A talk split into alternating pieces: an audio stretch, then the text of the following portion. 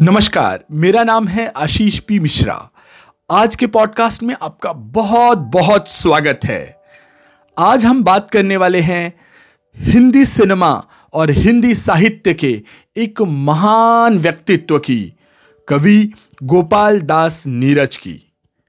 पद्म भूषण से सम्मानित कवि व गीतकार गोपाल दास सक्सेना, नीरज ने हिंदी सिनेमा के गीतों की बगिया में एक से बढ़कर एक खूबसूरत गीतों से फूल खिलाए। इन गीतों की कभी न खत्म होने वाली खुशबू हमेशा मधुर गीत सुनने वालों को, उनके बगिया को, उनके आसमान को महकाती रहेगी। नीरज का जन्म 4 जनवरी 1925 को उत्तर प्रदेश के इटावा ज़िले के पुरावली गाँव में हुआ था। जब ये मात्र छह साल के हुए तो इनके सर से पिता का साया हट गया। शुरुआत में इटावा की कचहरी में कुछ समय तक टाइपिस्ट का काम किया। उसके बाद सिनेमा घर की एक दुकान पर नौकरी भी की। इसके बाद एक लंबी बेकारी काटने के बाद दिल्ली जाकर सफ़ाई विभाग में टाइपिस्ट की नौकरी की। वहाँ से नौकरी छूट जाने पर कानपुर के डीएवी कॉलेज में क्लर्की की।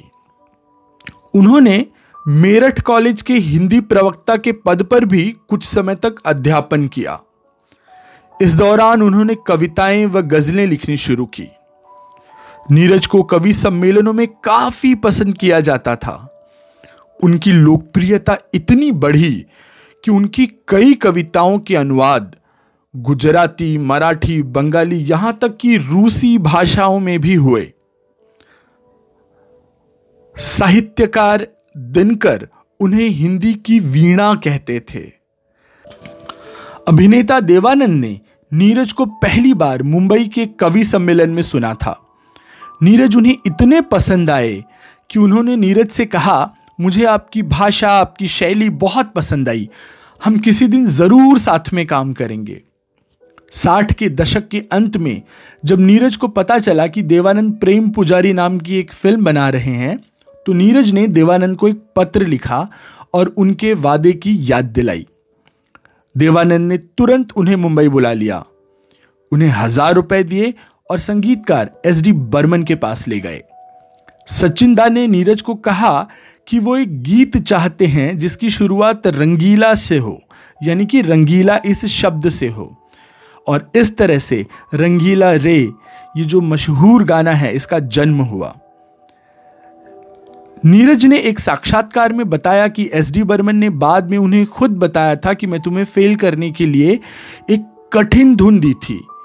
लेकिन तुमने मुझे ही एक बेहतरीन गीत दे करके मुझे ही फेल कर दिया। गोपाल दास नीरज का फिल्मी सफ़र सिर्फ़ पाँच साल का रहा।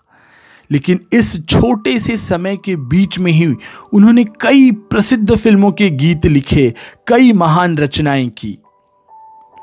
एस डी बर्मन और नीरज की जोड़ी ने कई बेहतरीन गीतों का उपहार हिंदी सिनेमा को दिया।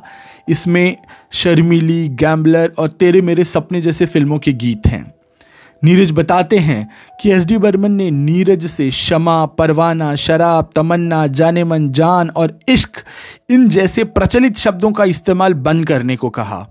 इस पर नीरज ने अपने गीतों में बगिया मधुर, गीतांजलि, माला, धागा ऐसे शब्दों का प्रयोग करना शुरू किया। नीरज ने मशहूर संगीतकार शंकर जयकिशन के साथ भी काम किया। इनके साथ लिखे जो खत तुझे और आदमी हूँ, आदमी से प्यार करता हूँ जैसे बेहतरीन गाने लिखे। नीरज ने शंकर जयकिशन के लिए राज कपूर की फ़िल्म मेरा नाम जोकर, जो 1970 में आई थी, उसके लिए ए भाई जरा देख के चलो, ऐसा गाना लिखा था। इस गाने को देखकर उन्होंने नीरज से कहा कि इसका म्यूज़िक देना तो नामुमकिन है, क्योंकि इसमें कोई मुखड़ा ही नहीं है। ऐसे में नीरज ने खुद अपने उस गीत के लिए धुन बनाई। नीरज ने एस डी बर्मन के गुजर जाने के बाद और शंकर जयकिशन के दौर को समाप्त हो जाने के बाद फ़िल्मों के लिए गीत लिखने बंद कर दिए। वे नए संगीतकारों के साथ वैसा सामंजस्य नहीं बिठा पाते थे। उनके इस दर्द को बयान करने के लिए उन्होंने एक बेहतरीन नज़म लिखी थी, जो कुछ इस तरह से है कि और हम खड़े खड़े बाहर देखते रहे, कारवां गुजर गया, गुबार देखते रहे। इंदौरी ने एक बार नीरज के लिए कहा था कि नीरज के बारे में सबसे बड़ी बात यह है कि वह जितने नामचीन हिंदी कविताओं के मंच पर हैं, उतने ही उतने ही मकबूल, उतनी ही उनकी शोहरत और मोहब्बत उर्दू शायरी के मंचों पर भी है। नीरज को कई पुरस्कार मिले। नीरज को उन्नीस सौ इक्यानबे में पद्मश्री से सम्मानित किया गया। इसके बाद 2007 में उन्हें पद्म भूषण सम्मान से भी नवाजा गया। इतना ही नहीं, उत्तर प्रदेश सरकार ने उन्हें यश भारती सम्मान भी दिया और बॉलीवुड का सबसे प्रतिष्ठित माना जाने वाला फ़िल्म फेयर भी उन्हें तीन बार मिला। अंत में उनके कुछ गीत मैं आपको याद दिला देता हूँ। जैसे, लिखे जो खत तुझे, वो तेरी याद में हज़ारों रंग के नज़ारे बन गए। आज मदहोश हुआ जाए रे मेरा मन मेरा मन। शोखियों में घोला जाए फूलों का शबाब। फूलों के रंग से दिल की कलम से तुझको लिखी रोज पाती। ए भाई, जरा देख के चलो, आगे ही नहीं, पीछे भी। इस तरह के अनगिनत गीतों से उन्होंने हिंदी सिनेमा के बगीचे को बहुत खूबसूरत बनाया। आशा है आपको आज की प्रस्तुति पसंद आई होगी। आशा है नीरज जैसे कवि के बारे में आपको जानकर, नीरज जैसे गीतकार के बारे में आपको जानकर अच्छा लगा होगा। इसी तरह की और चीज़ें मैं आपके लिए प्रस्तुत करता रहूँगा। आज के लिए बस इतना ही।